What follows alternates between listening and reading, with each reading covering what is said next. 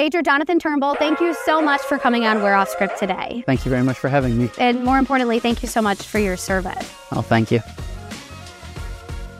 Wednesday, January 16th, 2019. That was a day that changed your life. They sent a suicide bomber.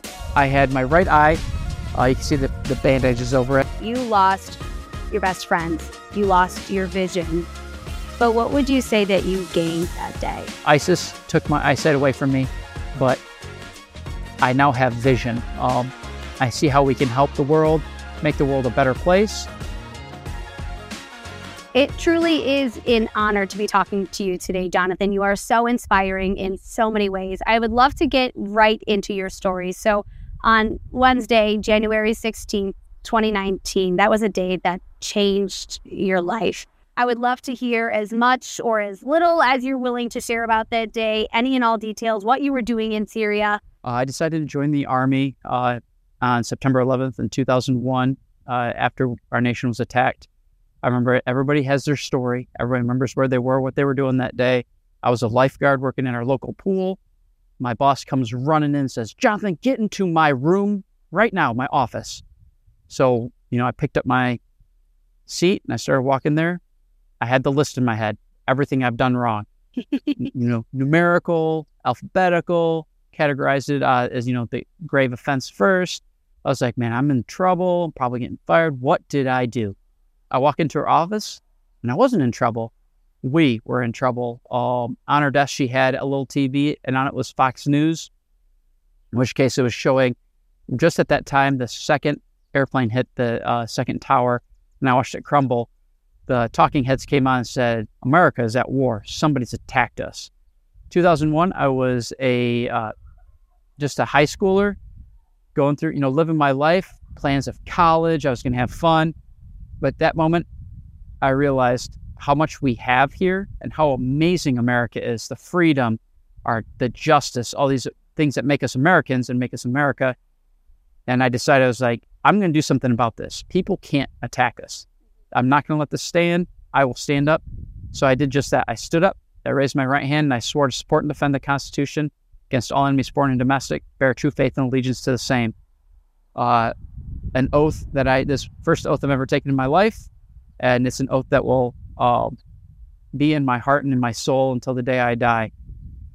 So I decided to join the army in 2001. I did went and spoke to a recruiter uh, my my junior year in high school and went down to Detroit, where it was uh, a military entrance program, MEPS, and there that's when I did my you know I swore to support and defend the Constitution. And I came back home and I was all excited. I'd done it. I was going to be an American soldier.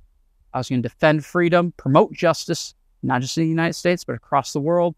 I told my dad about it, and my mom and dad didn't know I was even going down there. So they were surprised. And like many parents did, they sat me down. They're like, let's talk about this a little bit. Is this the right direction you want to go? Which, I mean, yes, absolutely. Yeah, no doubt. I had no doubts, no back, you know, um, backpedaling. And, if you know, I was like, I'm doing this. And like, we want you to be back and be all that you can be. Huh. Former slogan.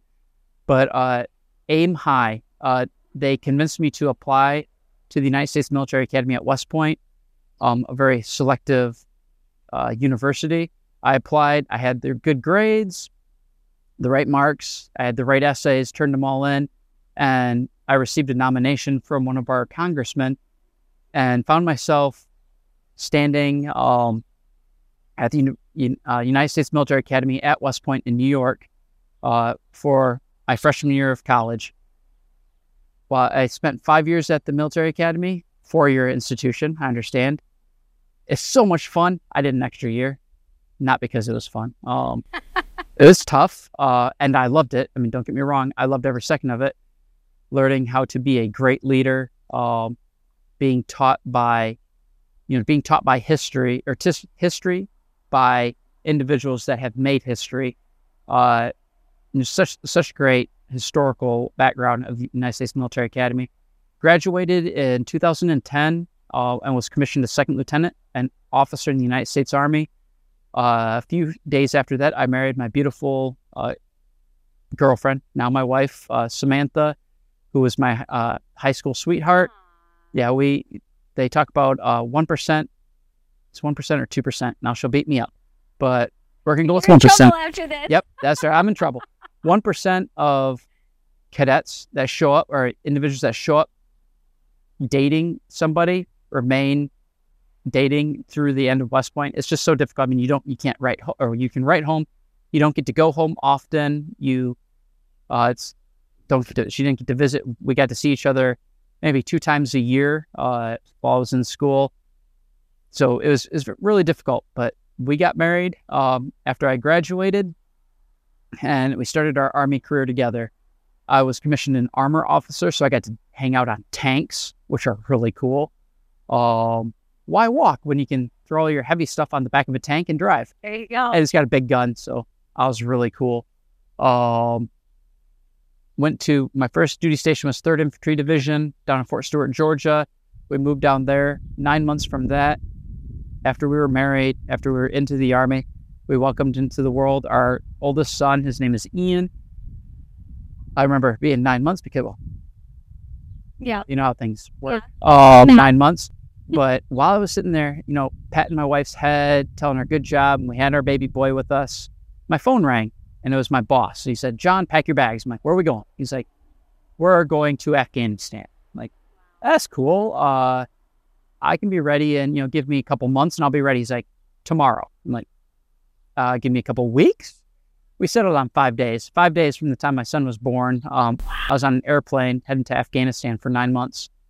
Beautiful mission. Uh, we did a, a, lot of good. So I left for six months to the Hashemite Kingdom of Jordan um, on preparing for the counter ISIS fight to prevent ISIS from infiltrating the uh, Hashemite Kingdom of Jordan. I was gone for six months. This is 2015. I came home. 2016, I deployed for a few weeks to uh, Lebanon, the uh, on the westernmost border of Syria. Again, counter ISIS fight, preventing ISIS from getting gaining access into Lebanon. Came home, and then guess what I did? I deployed again for six months to back to Jordan. Um, I guess I did such a great job the first time they wanted me back. How long were you home for? When I would get back home, uh, we tried to do two nights or two days home for every day deployed. So typically, I would for a six month deployment, I would come home and I'd be home for one year, and it was just about that one year, and I was back out the door. Uh, Lebanon, I was there for three weeks, so about I was home for about six weeks. And what is that like when you come home and you see Samantha and you see your beautiful baby boy? What was that like, even just the first time that you came home? Oh, it's it's probably one of the the best feelings in the world. I mean, you're surrounded by your guys, your soldiers, and um, not just guys, but I mean, we had young ladies on our teams and uh, a bunch of it, it, wonderful experience, and I love it. Uh, being close to people, I mean, you get to see everybody in their, you know, their best and their worst, sure. which more their worst than the best. So over there, plus you're, you know, you're in a fight, so you're worried, much more worried than I am in Flint um, but uh, you're worried every day. Am I going to survive today? If the mission goes bad, you know, will my family survive? Uh, more importantly, is that family connection. Like, are my, is my family safe back home while I'm gone? You know, is is my wife able to pay the bills? Is she able to get our kids to school and back and make dinner and all these things that I would help out with?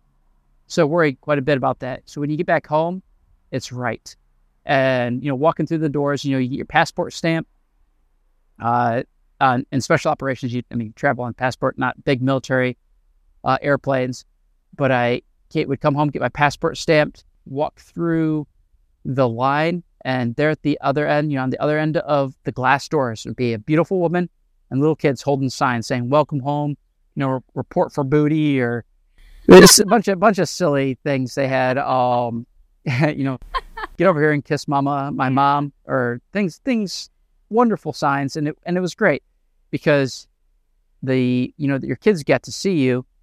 And I mean, a lot of my soldiers would have children on the deployments, so they'd never even seen their babies.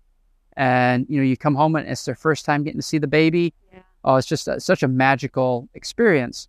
But it is very much so. Daddy's home. I've got this. and you fall back into that rhythm and you know where everything is back to normal and it feels great And then you get sent out. Again. and then yeah and then a few short days after that you get you get orders to deploy again and then you get to come home hey hon uh so i'm leaving again so that was and that was the nature of the beast i mean from afghanistan went to jordan then lebanon then jordan so out of that you're looking at uh, two years out of four my first four years in the army um, two years of them i was deployed and that leads up to as you're counting in your head um, on and off. It just kept being this on and off, uh, back and forth, back and forth, until September of 2018 was my final deployment. Uh, we got orders, and it was real quick. Like, hey, we got a snap, you know, snap mission. Like, can you jump right now and go? And I had a team ready to go, and we're like, yep, we're ready to go. Went and kissed my wife and said, all right, well, this is it. I decided I was going to be done with the army after this. Uh, so I said, all right, this is going to be our last mission. We go through, walked through some metal detectors, which is always fun when you know you have your guns and Yeah. your knives and body armor, and you walk through metal detectors. What do you got on you? I felt like in the Matrix, where like Neo showed all of his guns, and I mean he was pretty cool.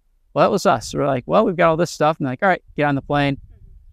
So we got on the airplane, and you know we're talking to. There was about ten of us that were going on this team, and we're like, hey guys, we'll be back in six months max. You know, it's easy mission. We're gonna have fun going to Iraq. We'll be good.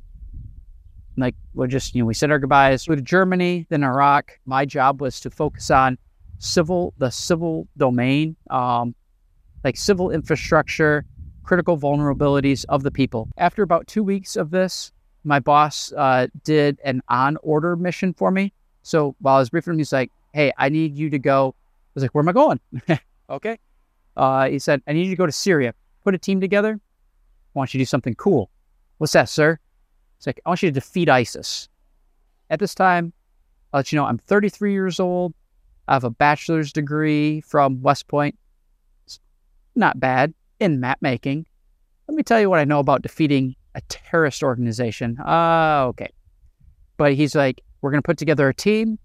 It's going to be, you know, a team of uh, great individuals that will help.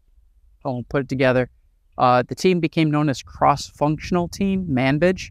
Manbij was the location. Uh, cross-functional team means just that we had cross functions. I had three special forces soldiers on my team. The guys that, if John Wayne were still around and he made another Green Beret movie, he'd portray all three of these guys. Like they were, you know, big, beefy, muscular. I'm pretty sure they chewed on nails just for fun. um, you know, they they definitely ate their vegetables. Um, this I had three special forces guys. I, I was a civil affairs guy, so civil domain. I had a couple psychological operations guys. Uh, imagine them as like psychiatrists or um, behavioral health individuals, people that get into your head. They, when I would brief the impact on the people, they would impact the impact on the people's psyches. So great to have around. I had a young woman uh, who was a chief petty officer, naval intelligence. She was also a cryptologist, which means she spoke uh, at the time all the languages uh, that we needed. But she spoke Arabic better than the other individual on our team. We had a translator, cultural advisor, um, but our chief petty officer, naval intelligence cryptologist, spoke better Arabic than our interpreter did. Just talking about the caliber of training that this woman had. And then, even cooler than her, we got her bodyguard with us. Okay. And he was a Navy SEAL. Like, not, you know, special forces is really cool. And I'll admit it, like, they're the coolest of the cool. But even cooler, Navy SEALs. This guy was like everything you read about Navy SEALs was this guy, like just an amazing individual, muscular, tattoos up his arms, really great guy, loved America, and loved what he did. And we'd successfully removed ISIS control doing three simple things. We had three really good missions. The first one, we um, did a rehabilitation, a refurbishment of a hydroelectric dam in a place called Teshreen. The second thing was uh, within the health sector, the they didn't have like what we think of as you know good hospitals, medical clinics, and things within my province of Manbij. So we rebuilt a three-story hospital um, that became known as the Hospital Hospital Euphrates, Mustashfa Farat in Arabic. Um, we just call it Farat Hospital, and uh, focused on two really big things. The first one was an OBGYN capacity. Second thing we did, and this comes to play with uh, what we'll talk about next, was an ER. So we, we focused on enhancing their operating room, their OR within the ER. And also, we identified that they didn't have a mode of transportation. Like here in the United States, you're in a car accident, you break your leg falling off your bike or horse or what have you. What do we do? You call 911, Right. ambulance shows up, you jump in the The back, Yep. Pa- paramedics fix you up, patch you up, you go to the hospital, you're good to go. God bless our uh, first responders. They're all you know top notch, best people that you know keep America running.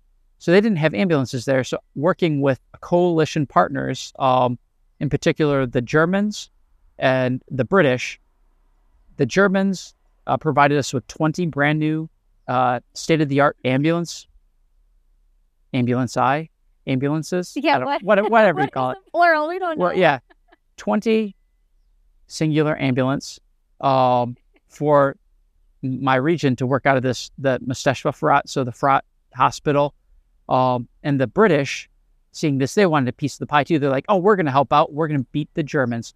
So they provided all the medical equipment to go in the ambulances, along with um, the operating room, things.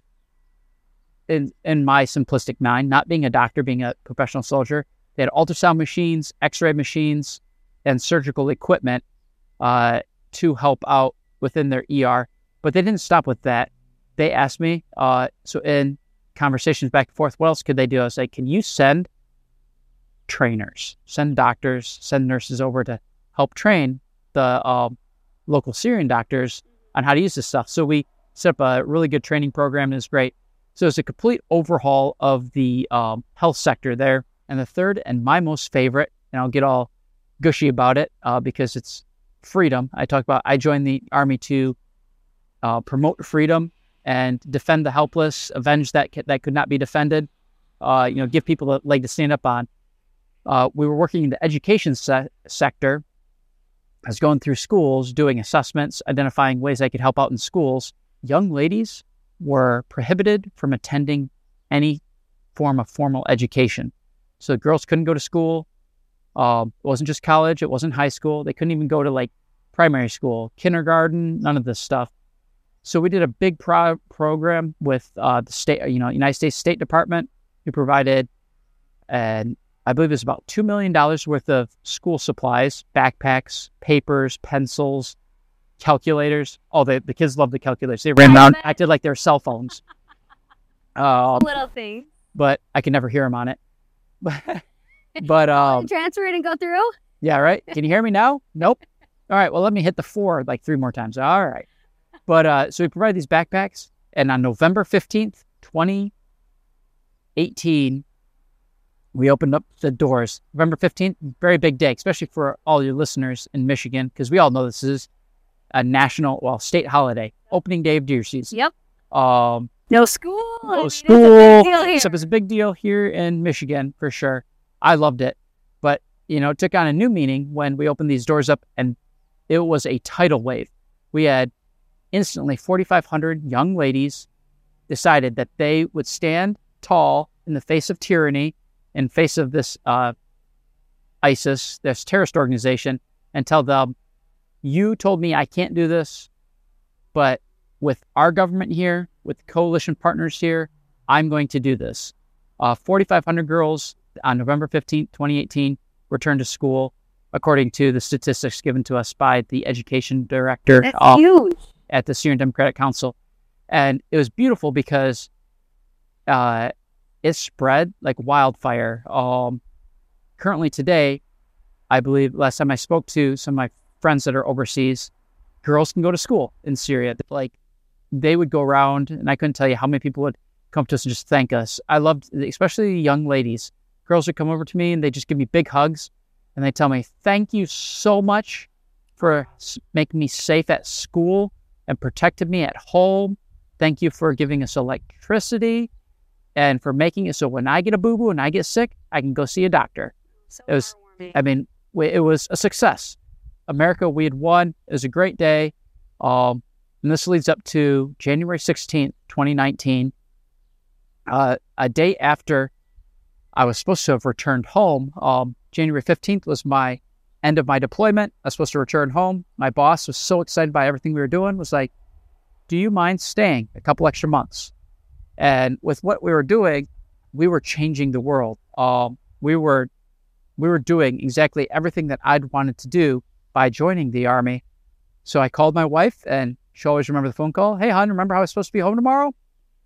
Yeah, give it another four months. Let's look at you know the first of April. No April Fool's jokes, but I'm going to stick around and make sure that people are good. That way, I can step away, and you know, like we can, as America, as coalition, we can step away, and they can take care of business uh, which I think was the right choice uh, made by president at the time. They wanted us to do just that. I mean, President Trump had already announced the withdrawal from the Islam fighting against the Islamic State, ISIS, and he said, "Hey, we are going to be leaving.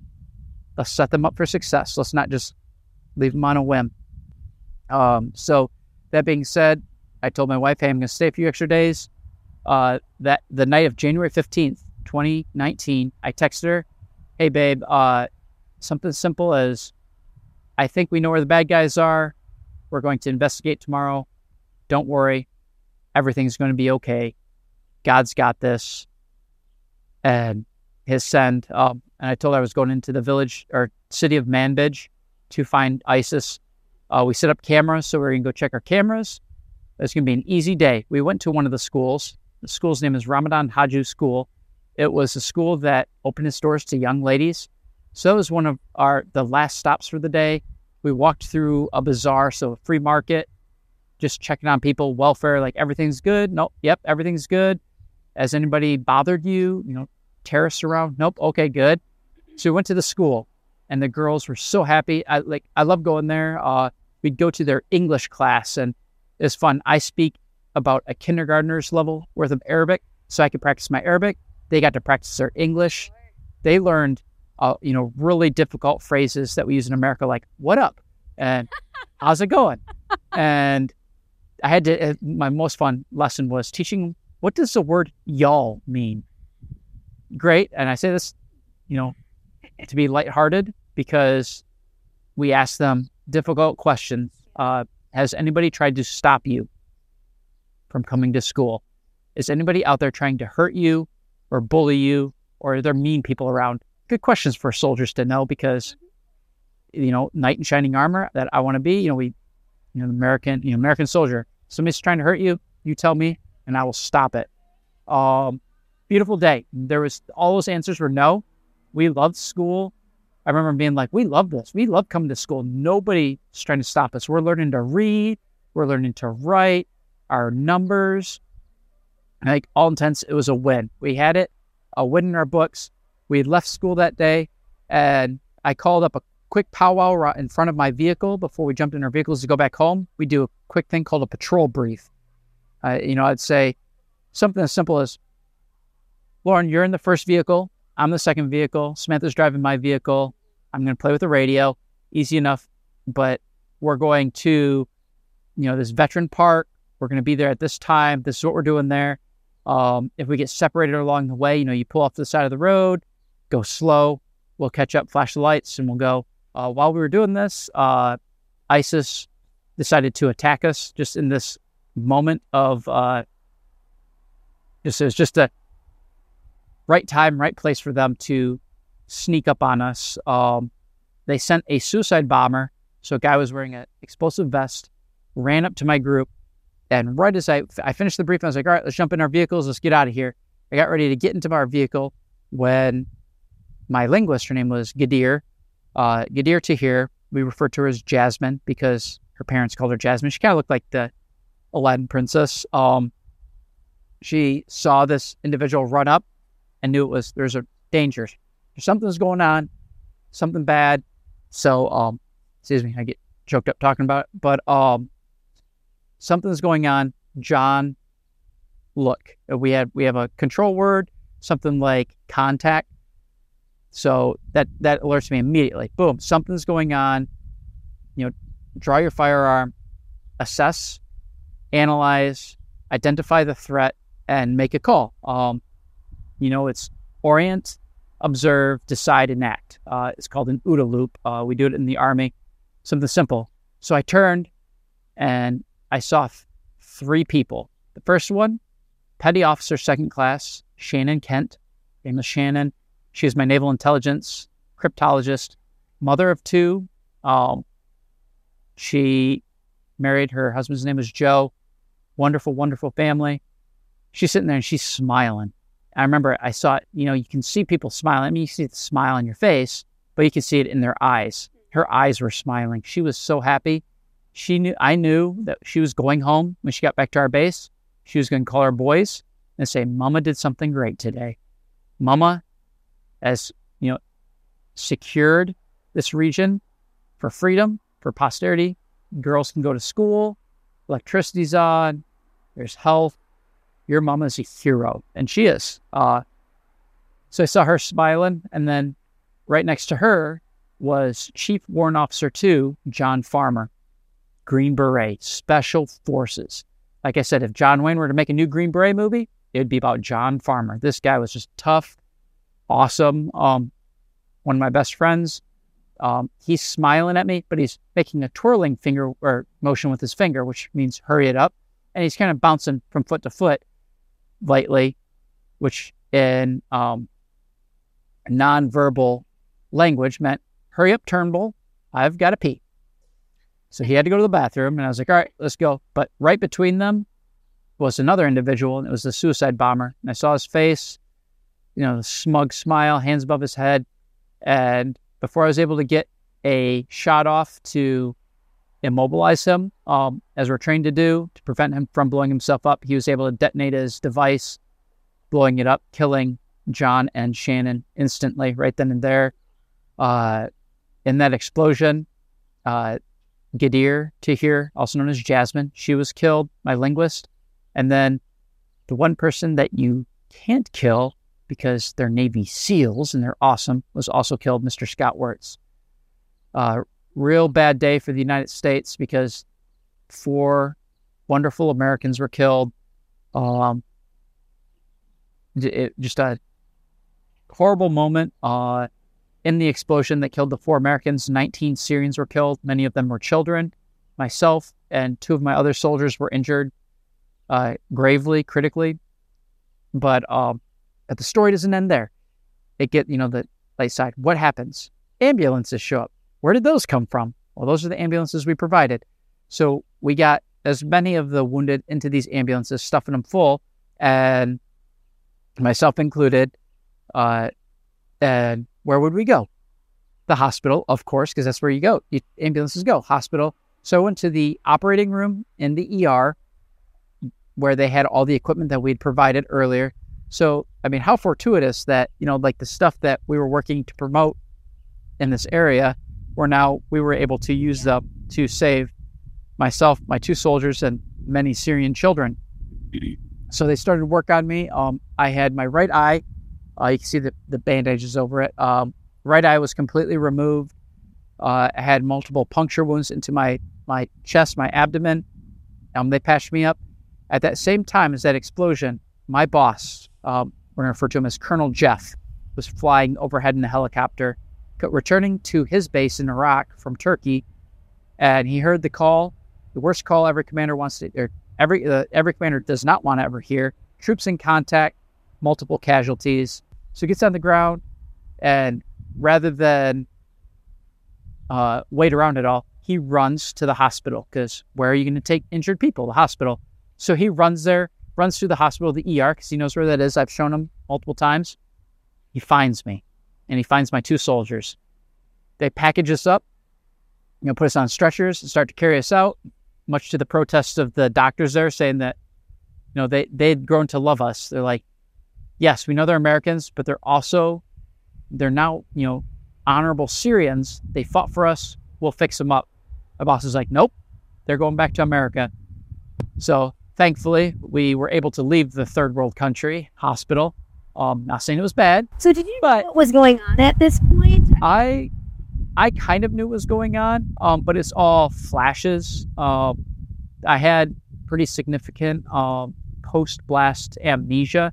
So, uh, and then when they saw how bad I was, uh, you know, my eyes being gone, my face was mostly removed. Um, I was on some pretty heavy drugs.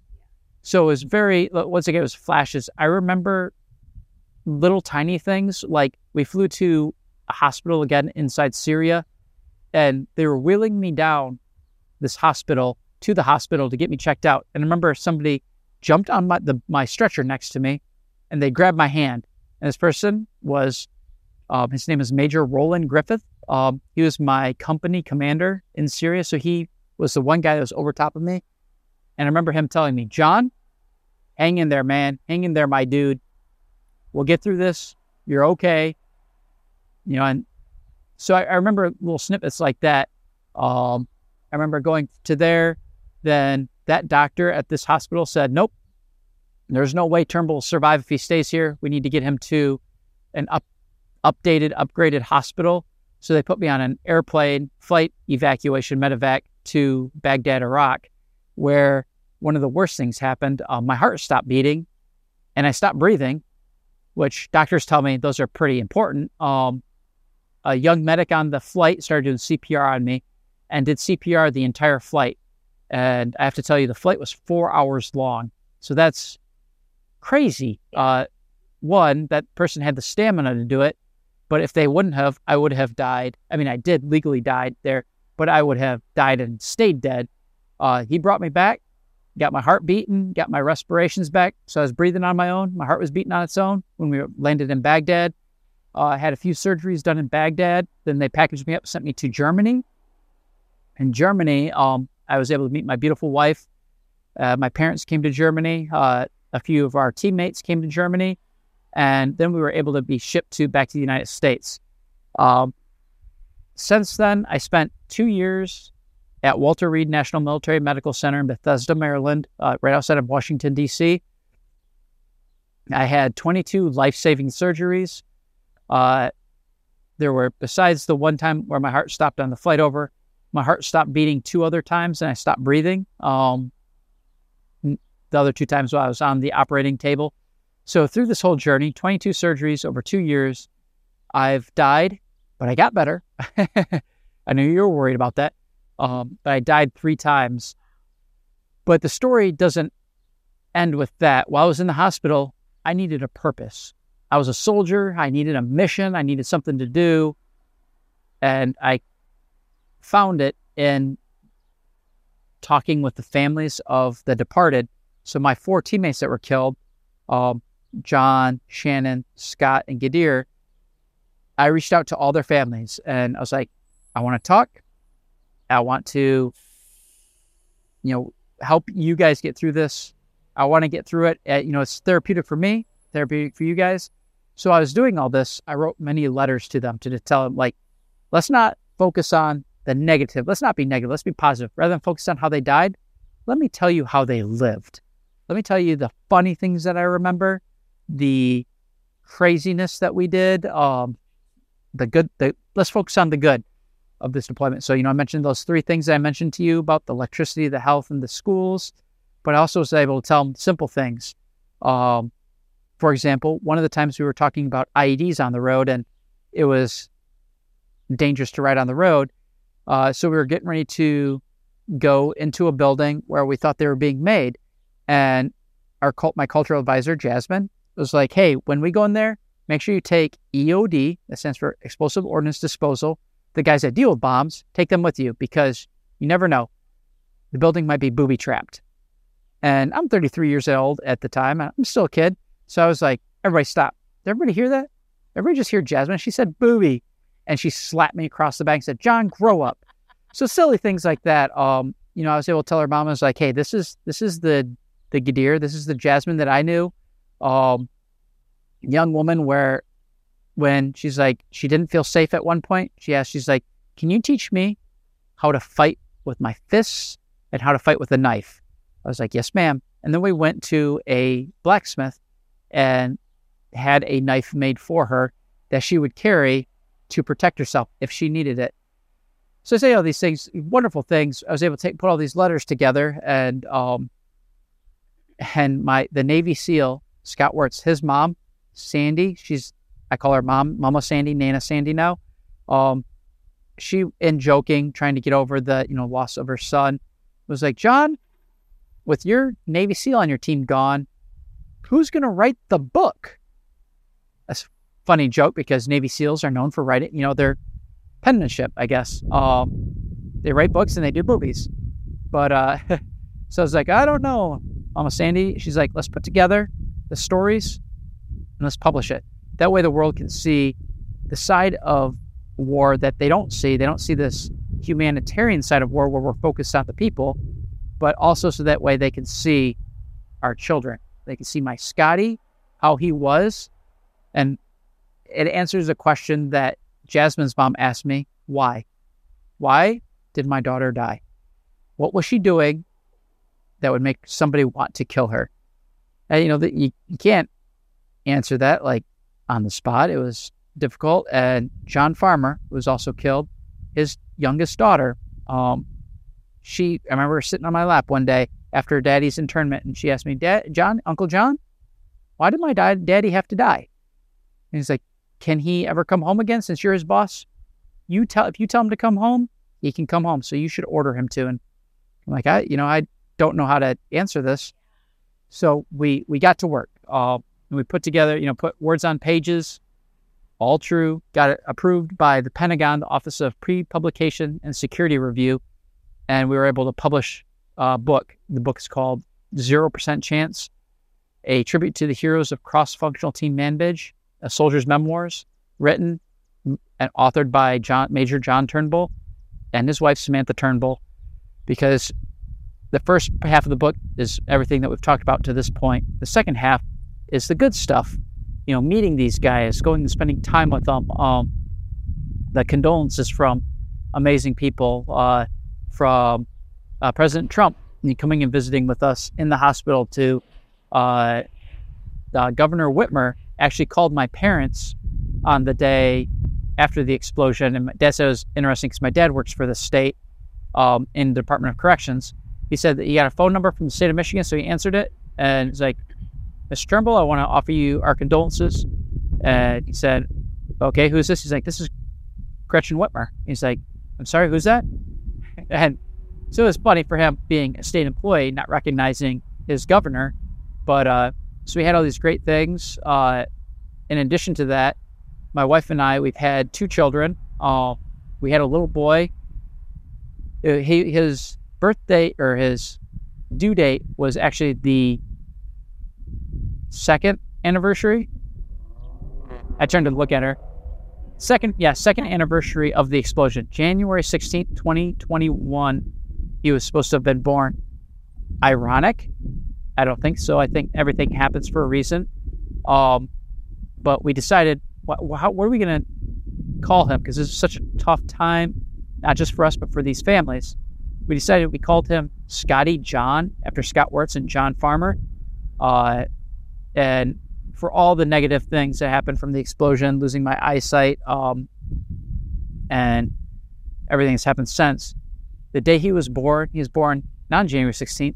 He hung on a little longer. Um, maybe he liked being warm. But uh, February 2nd, he was born. I remember probably the most amazing thing was calling Nana Sandy, calling my mama Sandy, uh, Sandy Wirtz, on the phone. I was like, Mama Sandy, let's FaceTime. I've got to show you something. and she so we FaceTimed and you know, my wife looking as beautiful as always, like all women do after having a baby. She's like, ah, no, but put yeah, that away. put that away. Uh, but I was like, nope, that's not. I'm not showing her you, Sam. Let me show her little Scotty. And the scream that came from Sandy Wirtz's mouth was so precious. Um, what an amazing way. broke down in tears as she said, you put a band-aid on something that cannot be healed. She's like, we're on the road to healing and recovery through our through our stages of grief. She's like, this is the first time that I've been happy since my son was killed. And since we've maintained contact, but that's what it's been about ever since is the the few moments, those the smiles, the laughter, the tears as well. Uh, oh, and uh, so Scotty John was born um, seven months ago. We had one more baby. We were done with Scotty John. We were we were done with Scotty. No more kids. All right. My wife was having some tummy issues and went to the doctor, and we were, were fearing the worst, cancer or something along those lines. When the doctor comes in, it's like, "So you want me to tell you if it's a boy or a girl?" And we're like, "Excuse me." Another blessing. Another blessing, hundred percent along the way. Um, even when she cries at three o'clock in the morning, she's a blessing. um, but we so we had her three or seven months ago. Her name's Ellie Renee. Ellie, my family's Scottish. Uh, Ellie is Scottish for a ray of sunshine or a light in the dark. So being totally blind from the explosion, everything's always dark. Having that ray of light, the sun. I mean, here in the Veterans Park, uh, I believe there's there should be an eternal flame going because what cuts through the dark, what cuts through you know evil and you know the bad times, which is like the dark is a metaphor for, mm-hmm. but a flame, a light, and we're to be a you know flame in the dark. So Ellie, uh, light in the darkness. But we've maintained our communication with the families. Uh, you know, when Scotty does something crazy, like gets out of his bath and runs into the living room and pees on the floor, mm-hmm. and then goes, "Uh oh," points at it and says, "Bad dog," blaming our dog. uh, you know, we, we call Nana Sandy up. We're like, Nana Sandy, little Scotty just did this. And to hear just just that, hear the laughter, like, oh, that's he's so adorable. That's that's what it's about, and that's what we're um, we're working on now. I mean, we're still we'll never you know you'll never heal those wounds. Um, thing. I mean, your soldiers bring back all soldiers bring back war, you know wounds from war, uh, whether physical or emotional, the trauma, the stress, emotional. Um, within their soul spiritually these things will stay with them forever. And that's what you know we can as americans we can help that um, by you know focusing on every time something negative comes up remember two things positive to overpower that negative. Uh, you know and always when you talk with people like that you know tell me the good things. Like there, there are always good things. Tell me what you did over there. Tell me how you helped. How did you defend freedom? Promote the american way of life and it's beautiful so we love that. I have had the chills. My eyes have been watering. I wiped my eyes. I just absolutely incredible to hear that story, Jonathan. I mean, you lost your best friends, you lost your vision. But what would you say that you gained that day? So definitely gained a deeper understanding of what true love is. Um, I mean, the Bible mentions, you know, there's no greater love than he that will sacrifice for his friends, for his brothers, and the love of them, plus gaining their families as a family of my own. Yeah. Um, I love it. I couldn't. I I couldn't have done survived this long um, without having them. You know, without having, you know, Nana Sandy to call up and just say, "Hey," without having John's widow to call up and say, "Hey, how are you doing? What can I do to help?" Um, his daughter just turned 16. What do 16 year old girls need? A car, things like that. Um, so I love it. Like, hey, what? How can we help? Um, you know, I may have been knocked down, but I'm not out. I'm still in the fight. You know, I'll stand up. I'll face it head on, and we'll make it happen. Uh, so that, so I, I do say, like to say that I lost my eyesight. ISIS took my eyesight away from me, but I now have vision. Um, I see how we can help the world, make the world a better place. You know, you start locally, you start here, start with one life. If I can, you know, have one person laugh and forget a negative situation that they're in or, you know, their depression, their, you know, the bad things, everybody goes through something bad. I know mine is just an extreme story, and I pray nobody else ever has to go through this. Uh, but everybody goes through something. Um, I talk with a lot of kids, and I say, you know, even when you know you do bad on a test, my ten-year-old son, you fail a test. What does it tell you? You've got to try harder you know, you get back up and you get to work. Uh, somebody is having a bad day uh, with COVID, all the stuff that we've had, lockdowns, and um, all the people that we've lost and we continue to lose. It's very sad. But how do we turn that around? Something simple as, excuse me, as positivity grabbing somebody and being like, you know, sad and bummed.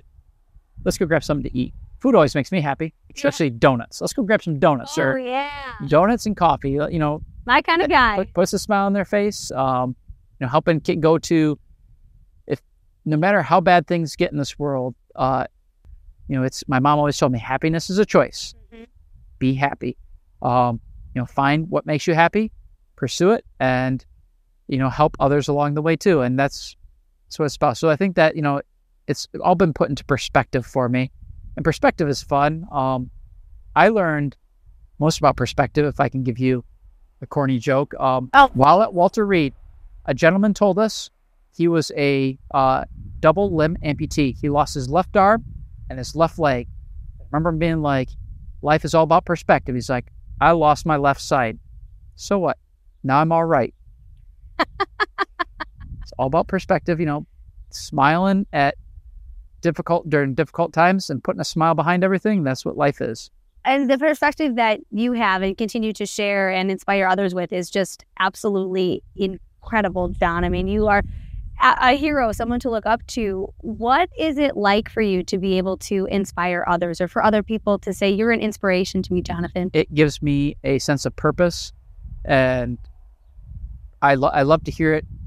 I mean, gratefulness.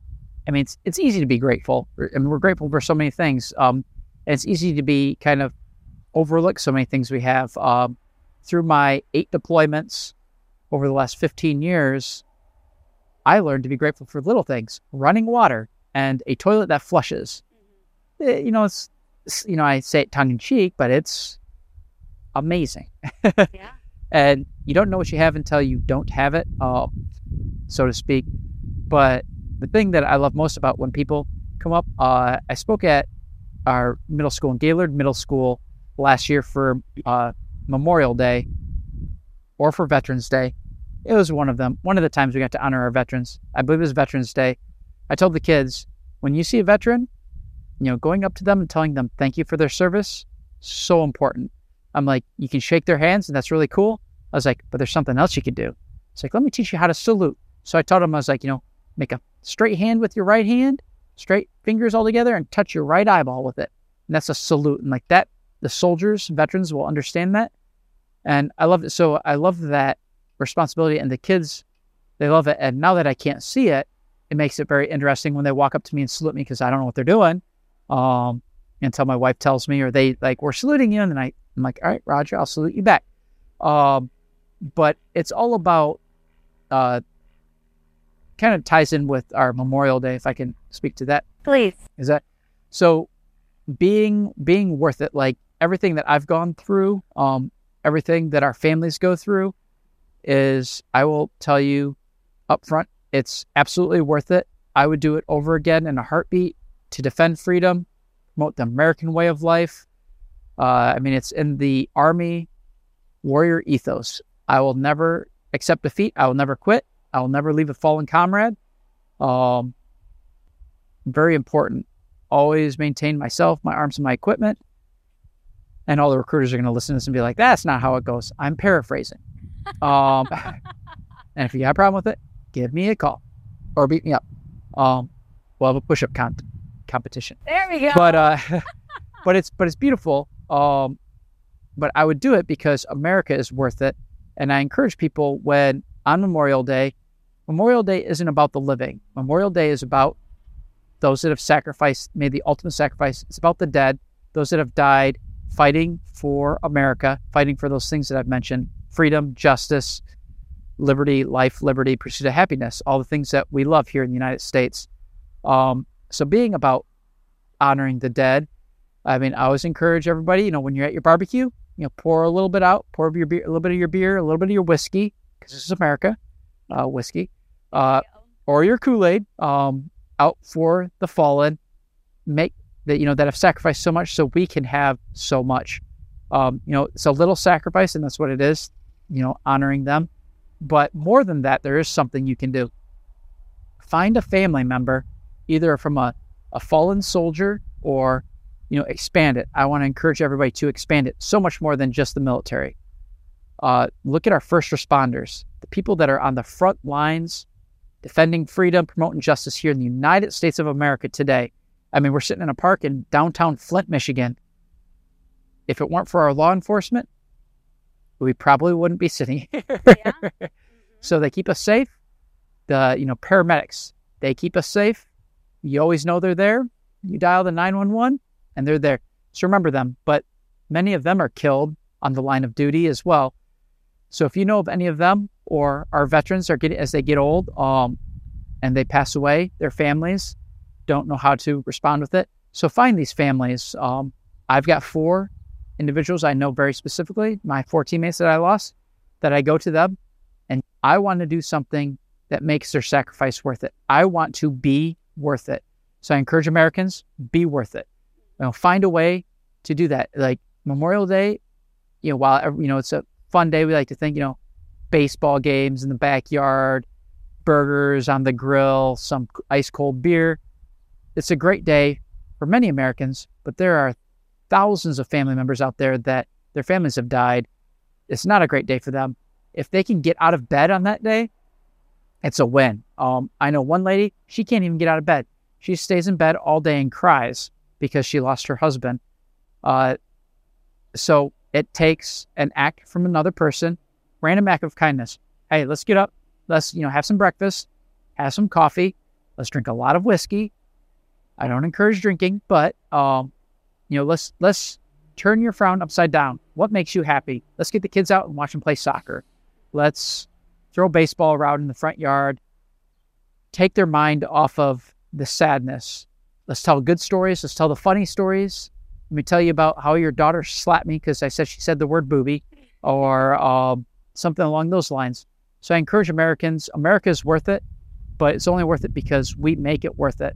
So as an American, go out there, and be worth it. Make America great. And with that, I would love to hear some of the stories with you and your buddies about how they lived. Maybe some of the positive stories to come out of your service. Maybe some memories that really make you smile, really make you laugh. Some stories that you just love sharing. Absolutely. I think one of my most favorite to share was uh, when we went to the we went to the hospital one day. Uh, we were escorting the commanding general of the British forces um, their expeditionary forces over the uh, in Syria. We were, we were driving him around. We got a phone call, and it was that bad phone call. Troops in contact, multiple troops injured, but it were they weren't coalition. They weren't Americans. They were Syrians. But the Syrians, they were our partners. We trained with them. We shot with them. We ate with them. We did everything with them. So there were multiple soldiers killed or killed. Some of them were wounded. We just finished building this brand new hospital. They had ambulances. This is great. So I was like, all right, General. Um, his name was Pond, like the water. I was like, General Pond, we're going to the hospital. I want to show you the hospital first. And second, if there's wounded soldiers, they're going to show up there and we can help. I'll put my medics on, on it. Our medics are like, they're not doctors, but they're very well trained. We'll put our medics on it. We can call in support, supplies, all this stuff. So we roll in. Um, I remember getting out of the, the vehicle and Jasmine, she was always one of the first people inside the building. So she'd go in and she'd warn them, the Americans are coming. Uh, that way they were all excited and they'd come out and they'd hug us and give us high fives and shake our hands. We walked in and it was not the situation we had thought. There were people were screaming and crying. There was blood on the floors. It was it was a bad day. Um, so I asked the I asked Jasmine to ask the doctor that was there with us. I was like, her name was Mona. I was like, Mona, what's going on? What happened? And what can I do? Like, I'm here. We're going to fix whatever's going on. She's like, come with me. So we walk into a back room of the hospital. And it was, there was on the left side, left side was the operating room for the ER. And they're busy in there working on somebody. So we sent our medics in there. Um, the right side was an empty room. We walked in there and I was like, all right, it's an empty room. She's like, I know this is the problem. Like, what's going on? Please tell me. So, talking through Jasmine, she explained how they they only had one enough supplies for one operating room, and there was the explosion. An ID went off, and it killed a bunch of Syrians. Uh, one soldier was alive. They brought him to the hospital, but there were already people. They were doing a surgery in the operating room for the emergency room, so they that soldier who was wounded gravely had to sit and wait because they didn't have a second operating room, because they didn't have supplies, they didn't have the beds, the ER mach- machines, the x rays, the, they didn't have the, the works. Mm-hmm. As she said, because we couldn't, we didn't have the supplies, we didn't have the room available, he died. Like, that's his blood you saw out there when you walked in. The people that are screaming, the older one, that's his mother. And I mean, it's a really, really sad day because even though not American, they're still our brothers. I mean, we we fought side by side. I would be in a foxhole with them. You know, I trusted them with my life. So it's sad. So I explained this all to General Pond, the you know this general that's in charge of British troops. I was like, hey, because they didn't have the supplies, this all this, it's bad. So he ordered me right then and there. He's like, get me a pen and paper right now. I'm like, yes, General. So I gave him pen and paper.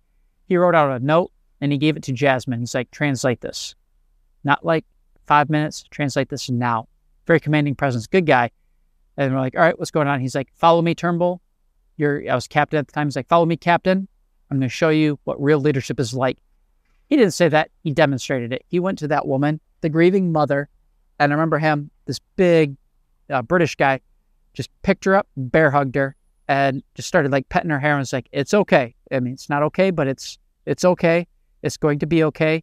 He gave her the letter. He wrote her a letter. And later, Jasmine told me about the letter. He said, in that letter, he said, I'm sorry for your loss. It's unacceptable. Whether Syrian, American, British, French, they're all fighters, defenders of freedom. It's all a travesty when one dies. It's horrible. He's like, and I'm not going to let see this happen again. So he, he vowed to her that that operating room that was empty and vacant would be filled with life saving equipment. He paid for it out of his own pocket. Um, he, he bought all the equipment, bought all the stuff, and had it uh, brought in, imported. So amazing individual. So that was just one story. And that was one of my more favorite stories of um, working with Jasmine. The one other story I'll tell you, another funny one. In Syria, their toilets are just a hole in the ground, and the hole in the ground goes to pipes that goes to a holding cell that's kind of like our septic systems here. So you just squat over a hole in the ground and do your business. Well, it's, it's hard to do that when you have snakes in the septic that crawl up those things that can bite you in the booty, if I can use the word booty. You sure um, can. But yeah, bad day, things that nightmares are made of. Um, so we found out about it and wrote about it in the story, and I told a lot better in the book. But um, I always remember being because we were asking him like, "Do you ha- are there any problems are, are we at danger here? And they're like, yeah. And I was like, wait, that's not that's not a good thing to say. Okay, danger. You know, so like keyed my mic and I was like, all right, guys, we have possible ISIS on this premises. Um, I'm going to investigate further. You know, guns. You know, keep your guns handy, ready to go if we need it. Um, keep your safeties on, but be prepared. If you hear a loud noise, a bang, or anything like that, and you don't hear from me, come in and get me out of here because I'm important. Um, but Jasmine hadn't translated that there was a snake problem, just that there was a problem. And then the nurse told us we trapped it. You trapped an ISIS guy, oh, fighter, in the bathroom. Like, you trapped one in the bathroom. Like, that's one, that's awesome because you know where they're going? Nowhere. Where are you going? Nowhere. Um, Boondock Saints quote, by the way. Um, but so I was like, all right, so I keep my mic again. I was like, all right, guys, possible ISIS fighter has been trapped in the women's bathroom here. And their bathrooms are just one stalls. You lock the door from the outside, inside, what have you. So we go up to the bathroom and, like, you know, I screw the suppressor on my pistol because we're getting ready to get to work. You know, America's here. Watch us move. Um, and the nurse is like, no, no, no, no, no, no, we don't want the men to go anywhere near our bathrooms because it's culture is bad. Memnu is prohibited. I'm like, all right. I'm like, Jasmine, yep, for some fun? And we'd trained her before this. We trained her how to shoot. We trained her how to be safe and protect herself. She was good. She's like, all right, I'm in. So my Navy SEAL on the team handed him her pistol, or handed her his pistol, excuse me. And she stands outside the door. The lady sticks in the, the key because the door is locked, remember? Jasmine takes a good weaver stance, so feet shoulder width apart, gun out in front of her, pointed straight ahead at the door. Um, the lady opens the door, door swings open. Jasmine takes a shot when she takes that shot, I grab her, drag her to the ground, and I go to turn to finish the the threat to make sure the threat's down. Um, that way she doesn't get hurt. Nobody else, none of the nurses get hurt. Uh, just at that time, I saw what it was. There was a snake that had climbed up the wall, and its head was hanging down by the the door, doing the tongue thing, you know, sticking its tongue out, and she shot it. And this girl, let me tell you, let me tell you, I mean, about how good her shooting is because we trained her. So I'm telling you about how awesome I am. Right. Um, she shot him straight through the head. Quack, boom. What a girl. And oh, she she took care of that threat. But it was the grossest thing I've ever seen because that snake, which was about I don't know, I didn't we didn't measure, it was about ten to fifteen feet long, dropped kerthwack right on the ground. At which point it's just kind of I get I right now I have like bile rising in my throat just Yeah. thinking about it. Mhm. Ew. Um, let me tell you about what I didn't do uh, there again. Was use any of those bathrooms ever again. Yeah, that was it. But I loved it. and these are such important stories to share, you know, around Memorial Day and every day. It's so important that we remember them always. And I could listen to you tell these stories for hours on end, Jonathan. I We'd have to get donuts. donuts and coffee, deal. My last question for you, and this is my favorite question because while it is a beautiful sunny day here at McFarland Veterans Memorial Park here in Flint, some days are pretty cloudy. But I think that even on those cloudy days, we can all share a little sunshine. So I would love for you to just share some sunshine to end on. Maybe your favorite quote or words you live by. You've shared so much sunshine this last hour, but just one final way.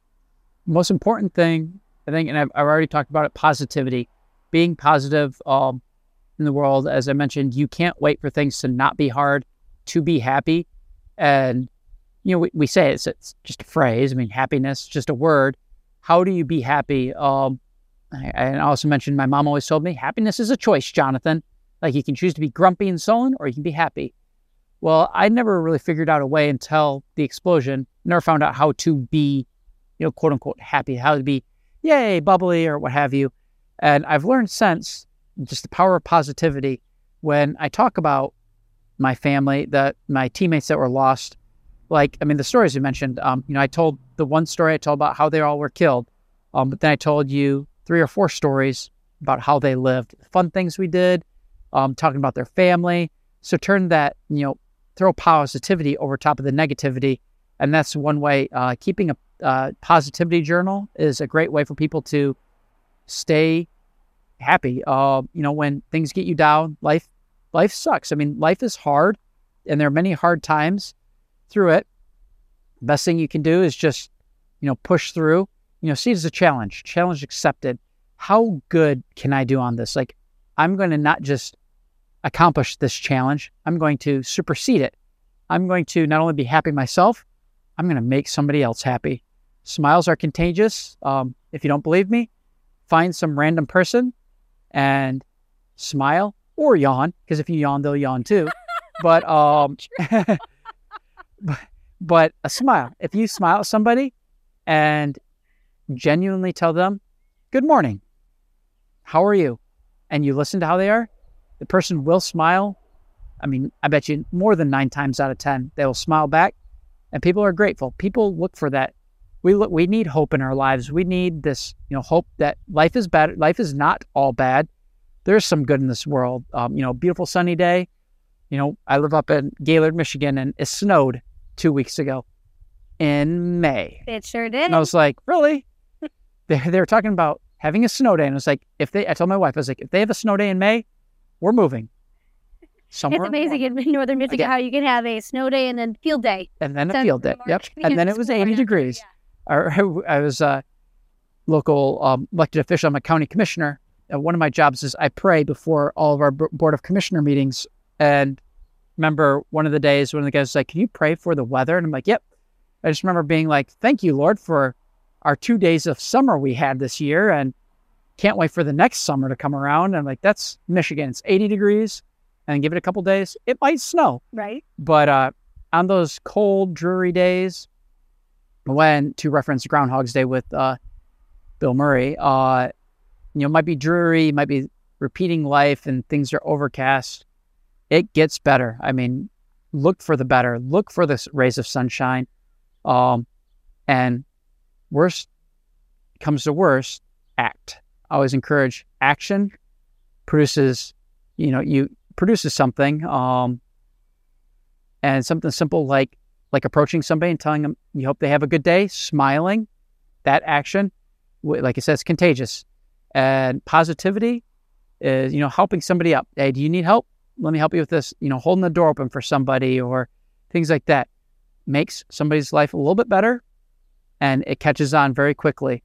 So with that, I will leave you with our my unit's motto. Um, and if you want to quote Lion King, you can ask, "What's a motto?" And I can say, "What's a motto with you?"